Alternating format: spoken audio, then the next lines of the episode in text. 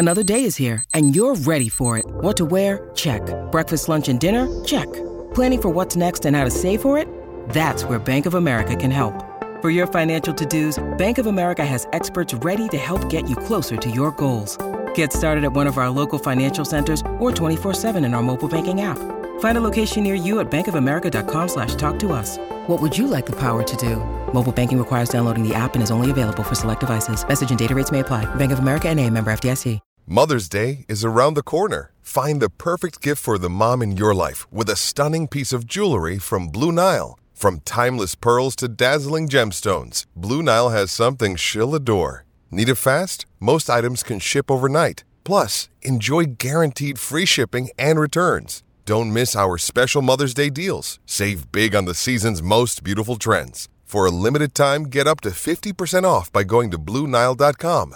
That's BlueNile.com. All right, everybody, welcome into an, a new edition of the Six Rings and Football Things podcast here for WEEI. My first job hosting, Mike Kadlick here from WEEI. The first time I am hosting in lieu of Andy Hart and Nick Fitzstevens because none of them none of them joined me down here today. So I am here joined by none other than CLNS Media's new NFL analyst and Patriots beat reporter, Taylor Kyles. Taylor, thank you so much for joining me. Mike, I am honored to be here. Uh, I love everybody on your show. This is really exciting. Thankful for the opportunity. Yeah, of course. It's. Uh, I, I was thinking earlier before we started. I was like, oh, I think this is the first. You know, we've known each other, but it's the first time we're on a show together. But I forgot about all our draft coverage with CLNS before I departed. Uh, before I departed CLNS for EEI. So uh, we are here. The Patriots. It is August first. Wednesday, and the Patriots just wrapped up their seventh training camp practice of the 2023 season. And uh, I guess my main takeaway, uh, well, you know what, you know what we'll do. We'll start with attendance because um, I think that's sort of been the uh, the focal point of what's going on down here. Is just that you know there's guys on the field, there's guys on the lower field, uh, there's guys in pads, there's guys not in pads. Today was the Patriots' second uh, day of fully padded practices, and one of the first guys out there, Matthew Judon, came out without pads on. He was in his uh, red sweatshirt. He was out here, signed some autographs, waved to fans, and then he basically made his way uh, down to the conditioning field and was a non-participant. So, uh, what what do you make of that? And you know, what do you think? I guess in general, I haven't really got your take on it. What's going on with Judon so far? I really do think it's more of a management kind of thing. I think Okay. he mentioned conditioning as well. We know he wears the sleeves and everything every day because he's trying to slim down or what have you. I wouldn't hit the panic button. On So you don't buy into the holding? I, I think there may be some truth. Okay. that. You know, I think where there's smoke, there's fire. I wouldn't be surprised, especially what he said about the Hendrickson deal. Uh, when Trey Hendrickson for the Bengals was extended, Right, right. they got some more money on his contract. He was saying, you know, you're happy to see um, a brother your position get paid. So I think Judon. I don't think he's going to a hold in guy. I don't think this is going to be something that lingers Right. where he doesn't play. Uh, but I wouldn't be surprised to be somebody who, as a leader of the team, not even just the defense, but the team, he wants a little more money. I've said it many times. It feels like uh, kind of a. I got, we're allowed to swear on here. It's kind of a shitty way to do a hold in because uh, he's here. He's being respectful. He's saying that he loves the team. He's not like really holding out. So I don't really know what leverage he has by coming out here every other day. So you're right. I think um, maybe it started that way, but it kind of does feel like a management thing um, because we also spoke to Rhamondre Stevenson after practice, who was another guy who uh, is just you know managing his reps out here, and it's. Uh, he said it himself. He said after practice that you'll have to ask Bill Belichick uh, why he's not practicing because uh, he has he's been out here. He's but he's been down to conditioning, not playing, not practicing. And I, after the whole running back saga that's gone on the last couple last couple weeks, I didn't think Stevenson was one of those guys. It definitely doesn't seem it. It seems like it's just a uh, a load management thing for Stevenson. So uh, some other guys that were uh, absent from practice. Ty Montgomery continues to not be here. Uh, like I said, Stevenson on offense was was a non-participant for a majority of practice, but then came out at the end and uh, ran with the Patriots for their um, their last minute or two minute drill rather. Um, another one that was of note, Ty, uh, not Ty Montgomery, Tyquan Thornton Mm-hmm. was here to start practice, and then he made his way down to the conditioning field. So man, I don't know what they're doing. If they're if they're me and Taylor to paint the picture, we're sitting above uh, the practice fields at Gillette here. You can see all three fields, and I wouldn't be surprised if they had to start uh, start mowing and doing some yard work, lawn work down there because it's got plenty of work with all the guys that have been down there. So, uh, any other uh, any other attendance notes from you that you can think of uh, that we didn't touch on? Trent Brown was another big one. He yeah, seems Trent like another again. guy- Yeah, of course. But that's another one where it seems like management because Belichick said he's lighter than he's been. Didn't give a time frame, but Trent Brown being lighter, I think that's pretty significant, especially for somebody who in minicamp seemed like he might have been a little on the bigger side. He didn't really participate after doing a very light workout that where he didn't seem like he was in great shape. Um, and with the offensive tackle situation, Trent Brown is your guy. Doesn't- He's going to be on the left side, but be. yeah, regardless of the sides, like he is a starter and he's one of the better tackles in the league. So it doesn't surprise me to see, and also why I kind of put some stock into Judon. Maybe it is a management thing because you know what these guys are. They don't have to prove anything. Thornton, I think that one's more interesting. But uh, the older guys, or at least the ones who have established that they can do well in the league, I think they're just trying to make sure those guys don't get hurt. Yeah, I know. It's it, the Trent Brown thing is uh, obviously one to note, and the ripple effect and the sort of trickle down effect is uh, it's a tough look. And I wrote about this morning actually on WEI.com just about um, sort of again that that trickle down effect because you go from having Trent Brown and having Mike Onwenu when he's healthy to guys like Bill Murray and Riley Reiff, who Riley Reiff started camp on the right side and basically got kicked out for Conor McDermott and then had to go to the left side because Trent's not practicing. So it's a big shuffle um, along the line in general. And again, you hope that once everybody's healthy and ready to go and they can, you know, kick it into high gear, um, that they'll be able to, you know, sort of hit the ground running and use their run game to their advantage with Rhamondre. But it looks pretty shaky right now. So again, something to obviously keep an eye on. But yeah, I mean, I'm trying to think. It, it's definitely, especially along the offensive line, like you said, and even Bill Murray, right. he's kind of been a staple at the guard spot. Which is crazy because Cody he's a yeah yeah that's right too that yeah we'll, we'll get into the offensive line here because uh, yeah like Taylor said uh, Bill Murray transitioned from defensive tackle to offensive guard and then is now a staple because of one who hasn't been here. Um, but go ahead and see, say what you said too about um, just the the rotation they had in there because uh, Mafi was Yeah, you're seeing a lot of Antonio Mafi, who I do think he's the highest upside prospect they got. There's also Sidy Sow and Jake Andrews, who are solid players. But Mafi is the one where you say, okay, he's basically like some kind of Mike Onwenu clone. Um, less experience. I know Belichick mentioned that. He compared him to Bill Murray, actually, saying they both are relatively new to the position, uh, but their upside is pretty good. Like Bill Murray, you saw in preseason, he's very athletic, but he's really raw. I think today he lost in one on ones to Daniel Ekuale and Christian Barmore you know, not terrible guys to lose to, specifically Barmore. Ekuale's kind of an underrated pass rusher. Uh, but still, I mean, it seemed like he got subbed out for Cody Rusi, who's projected to be a center for this team. Although the Patriots have been using their centers as guards. yeah they're so- all moving around Yeah, so I don't want to put too much stock into that. But yeah, I think when it comes time to play, I think that these guys are going to be ready. You know, and when is recovering from surgery, there's a lot of factors that go into it. Uh, and you know, you need this depth at some point. Like if somebody goes down, that's football. You know, not a lot of teams have great backups on the offensive line because it's rare to get good players there. Uh, they got a lot of bodies, but we got to see who establishes himself. You heard it here first. On yesterday's show, I called the offensive line room atrocious, and today Taylor Kyle says uh, there's nothing to worry about. Basically, that they're they're We do building. need to see more. I will Yeah, say we that do we, need we to see to see more. more, but they've got bodies. You know, somebody is going to. You throw it at the wall and see who sticks. Absolutely. Um, speaking of the one-on-ones that you were talking about with the line and the D line, let's move over to the other field. What we saw with uh, the wide receivers and DBs, because again, the Patriots offense. If you haven't already read my notebook by the time you're reading this, uh, Mac Jones and the offense, wide receivers, uh, they cooked today. I think today was by far the offense's best, uh, the best showing of the seven practices we've seen. It looks like Bill O'Brien, who was brought in um, as that sort of, frankly, the it, he was sort of deemed like the best acquisition acquisition they made all offseason. It wasn't necessarily a free agent, wasn't necessarily uh, another assistant coach, it wasn't necessarily a draft pick. It was the fact that Billy O, the teapot, was coming back to uh, save what the what happened to the offense under Matt Patricia last year. Um, but just talk about sort of uh, what you saw in one on ones from the receivers because you know got the two rookies, Demario Douglas, Kayshawn Boutte, both had days, uh, specifically in one on ones, breaking some coverage on other guys. But uh, as you all know from listening to this podcast, I am more of the vibes guy, and Taylor Kyles is more of the uh, the film NFL analyst technician. So I will let him explain what he saw during one on ones. And I will say, it's hard to see everything out here because they had like Yeah, three one on ones going at once, so your eyes are kind of darting around. Um, I do know Kayshawn Boutte. He's been very quiet. I think he had a catch yesterday. He's been quietly starting to kind of stack good days together.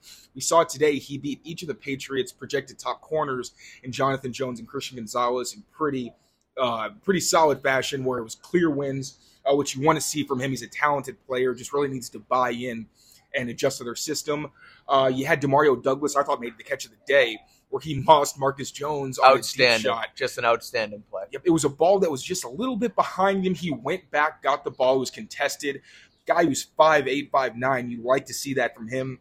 And I thought maybe the most exciting play, other than Demario Douglas, was the rep where DeVante Parker cleanly beat Christian Gonzalez on a whip route. Gonzalez Yeah. did make a solid recovery where he was in position to make a play if the ball was a little behind. Mac Jones threw a good ball. Gonzalez couldn't make a play on it. Then Parker let him know, started talking some smack, Yeah. and then everybody started to get riled up. You saw people come together. I think it, a lot of Yeah, I the smack talk was at Mike Pellegrino. I was going to say, coach, yeah, defensive backs coach Mike Pellegrino was getting in the mud with some of the wide receivers today. Uh, Yeah, so De- DeVante Parker, if you're looking for the top dog in this receiver room, it's him. He was letting people know because the offense dominated. You saw the defense having to do push-ups. Uh, and, you know, there's been a lot of talk about this receiving core, what they can, what they can't do. And Juju Smith-Schuster mentioned they've just been installing plays. Now they're finally getting the confidence because they know what they have to do. Now it's not so much walking through it as it is actually executing and playing football.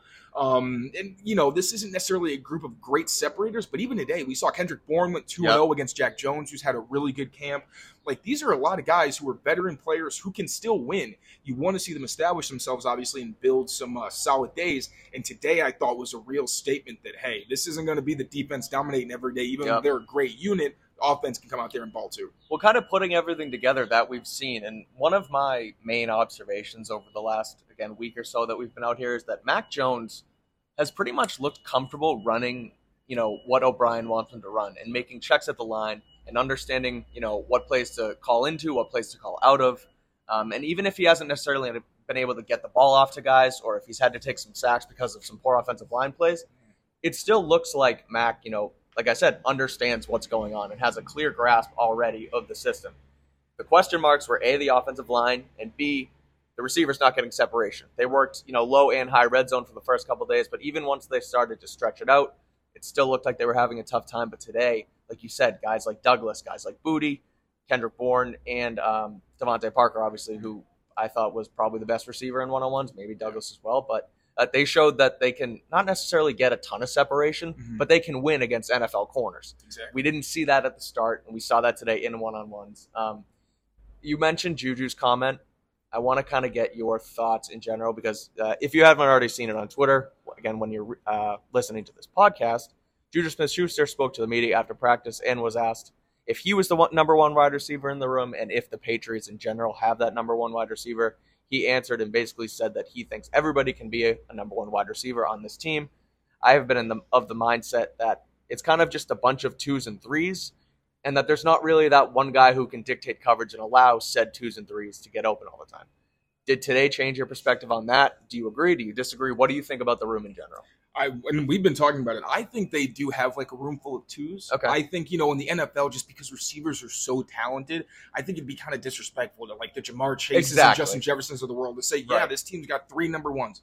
Eh, from that perspective, yes, I don't think they have that guy, but I do think that Juju Smith-Schuster is right in that they have a lot of guys who, like, if a defense decides, you know, Parker has a bad day, if Bourne has a bad day, somebody else is going to step up, and they have enough guys. Like these are veterans. He didn't mention Tyquan Thornton, who hasn't been able to establish himself Right. yet. You know, Demario Douglas is still building, but he mentioned the veterans. I thought that was interesting to cut you off that he mm-hmm. didn't mention Tyquan right away. It took him like his second sentence to kind of bring him into the fold. He mentioned himself, Parker, and Bourne as the, the number ones that he thinks they have. Yeah, and I, I, but I do think they have, like I say, I say number twos because you know it's not the guys who are going to be burners necessarily. They're not going to take the top off. Right. They're not going to get a ton of separation all the time, but they are going to win. They'll get just enough to make the catch. Maybe somebody misses, and then you get plays after the catch. And with O'Brien, the way that he can scheme you open, whether it's you know going That's empty, whether it's motion. What we actually saw from Juju, he had a touchdown really pretty in the back of the end zone, and he said it was a concept where they've been repping it. We've seen them on uh, when there's special teams periods. They're trying to work on red zone stuff, and he said it finally worked where they had switch releases. Looked like Juju broke inside him. There was a miscommunication on the back end, and with a secondary like the Patriots, where they have a lot of experience. If you're catching them off guard, I even said yesterday on a little Twitter rant I went on. This is going to be an, An outstanding scrap. Twitter rant. You should go check it out at tkyles39. But Thank you, sir. Uh, yeah, but this is going to be a scrappy offense. You win with formations. You win with pace. We've seen Mac Jones get guys off sides pretty consistently when he's using pace and they're going with the, Yep. the hard count and things like that. So I think this is just going to be a team that one doesn't beat themselves. They win enough.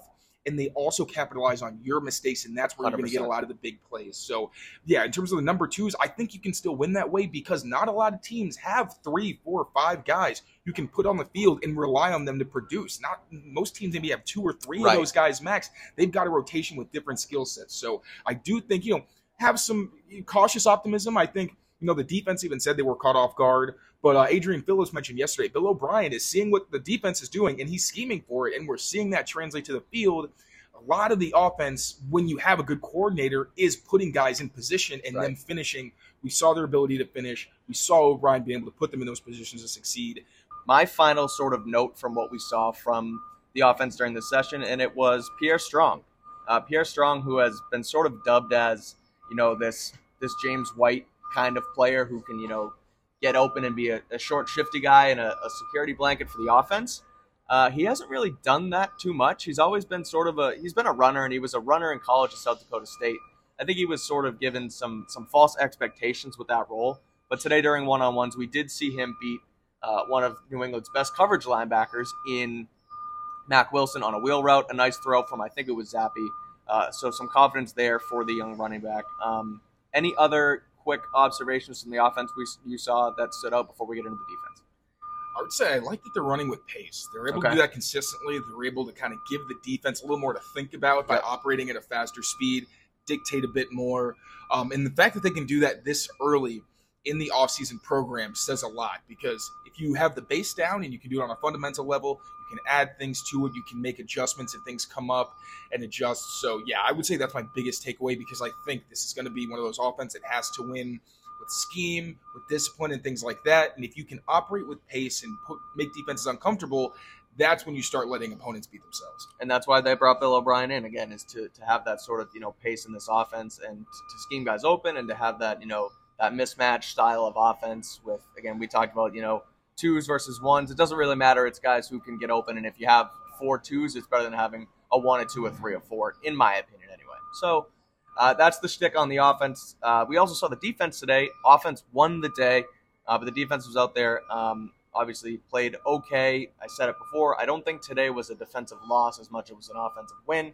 Uh, but some takeaways and some notes from the defense uh, from day seven was Marte Mapu. Uh, I still think he is he's that hybrid defender that Bill Belichick loves, and I think he he showed out in one on ones. He made one play on Matt Sokol uh, that stood out to me anyway. It was a nice pass breakup. He blanketed him in coverage. Um, so that was my sort of one on one my sort of standout from one-on-ones, if you will. Um, but then the, the cornerback room is something that I've always I've continued to keep an eye on here. Christian Gonzalez is cemented on the outside at one spot, and then they're sort of rotating in a bunch of guys on the other side, whether it's Marcus Jones, John Jones, Jack Jones as well. Uh, Jack Jones saw some run out there today, uh, but it was a lot of Marcus Jones too, which I still I don't know if I fully understand it. I think that John Jones is better out there.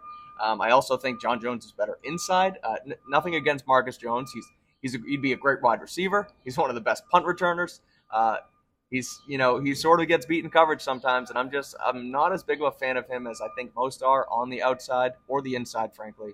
Uh, but they're still giving him that run there today. Taylor, what do you think of their rotation on at cornerback outside of Christian Gonzalez, and what did you see today from them? Yeah, I do think that Jack Jones would be more a staple on the outside if he weren't dealing with his legal situation.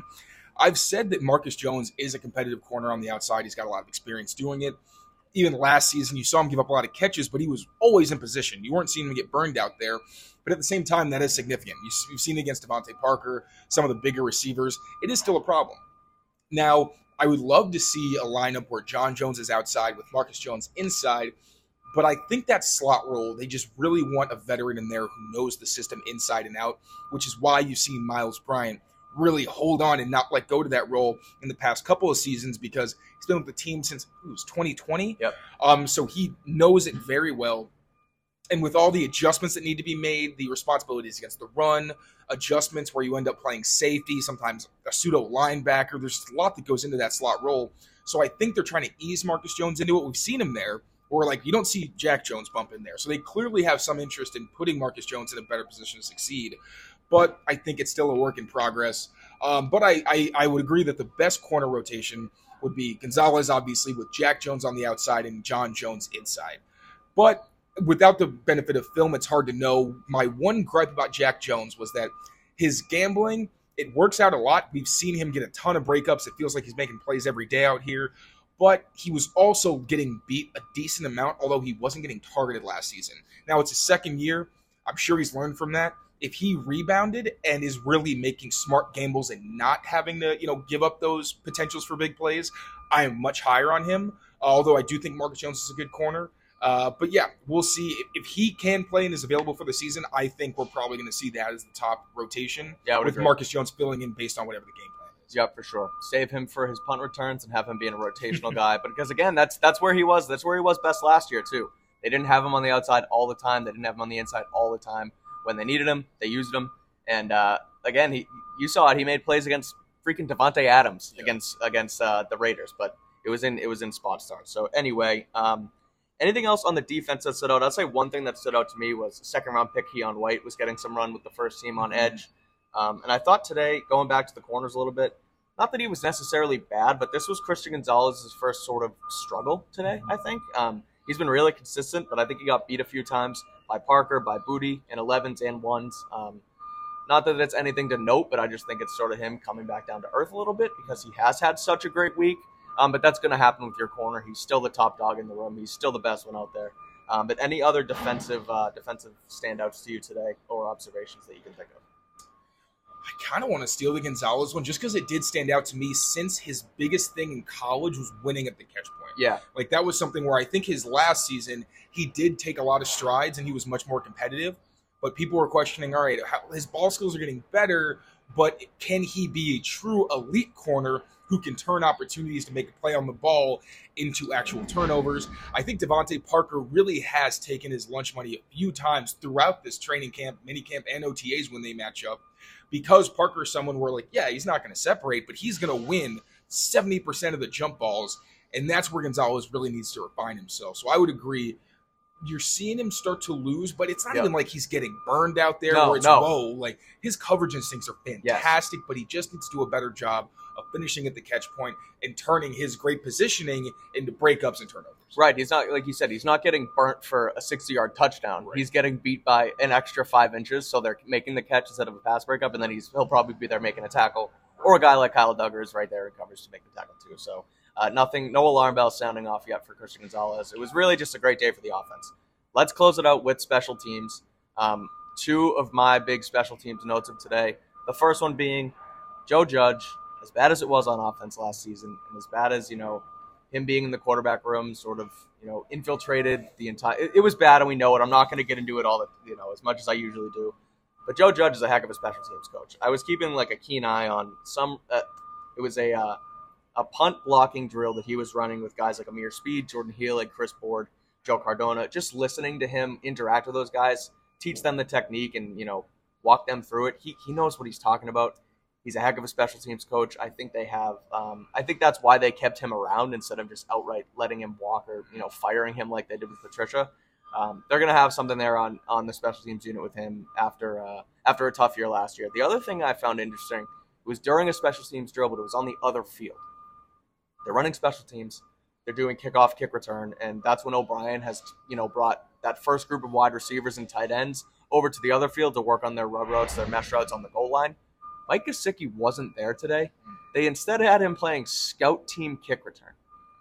Why? That's all. I say why. Like I, I find that very odd. A guy who's supposed to be a red zone threat, a red zone target for you, you're instead relegating him to the special teams backups. I didn't understand it. It was just giving a look, and I, don't know why it happened. We'll keep an eye on it. I don't know why it would happen, but do you have any idea why the heck they would do that? I really don't know. We also saw Kayshon. Did you notice Boutte. that? I did. Okay, it was, it was Gesicki and it was Kayshon Boutte yeah. who had been with the red zone period uh, the past couple days. Now, last week I saw, I think we saw more Demario Douglas in that role, which is one of the times where we're right. like, oh, he's working with the starters. Douglas has been one of the main returners over Marcus Jones, which right. has been very interesting. So Douglas nothing to worry about. But seeing Boutte and Gesicki over there was definitely notable. Not sure what that's about. Boutte obviously had a really good day today, so we'll see if anything changes. Right. But Gesicki admittedly has been pretty quiet. Yeah, now, he's someone where I think chemistry is going to be big for him. I think that he and Mac are going to win with ball placement and positioning once they really get a feel for how they're going to beat certain types of defenders on certain routes and things like that. Um, but definitely something to note that Gesicki is supposed to be a focal point of this right. offense, a big mismatch piece, and he's not working with what's projected to be the top. Right. I found that very strange. Um, any other special teams notes for you before we wrap this thing up? Uh, there was one point uh, during the aforementioned period with Joe Judge. Yep. Where Chris Board got a little overzealous. Yes. buried Yep. somebody. It And, was uh, uh, it was Jordan Healing. Jordan yeah, Healing, he buried yeah, him. and it was uh, he got a little reminder. Um, you know, Belichick has emphasized we're trying to take care of each other, Yeah. and it wasn't anything malicious, it wasn't anything bad, but he got a little reminder, like, hey, you know, Yeah. ease up a little bit. Uh, but with board, somebody's supposed to have a big role on special teams, potentially in sub packages, a linebacker as well. You know, you like to see the fire, and he's a really he's a talented player. So I thought that was that was kind of funny. Yeah, that was good. Um, all right, that will do it for today's episode of the Six Rings and Football Things podcast here at WEEI and WEEI.com. I am Mike Kadlick. Thank you to Taylor Kyles from CLNS Media for joining me. Uh, we will be back tomorrow. I believe it'll be myself and Andy Hart to give you yet another post practice uh, recap here on the Six Rings and Football Things podcast. So, again, make sure to rate, review, subscribe. Check us out on uh, on social, everywhere you get your podcasts. And uh, thank you for listening. We'll talk to you tomorrow.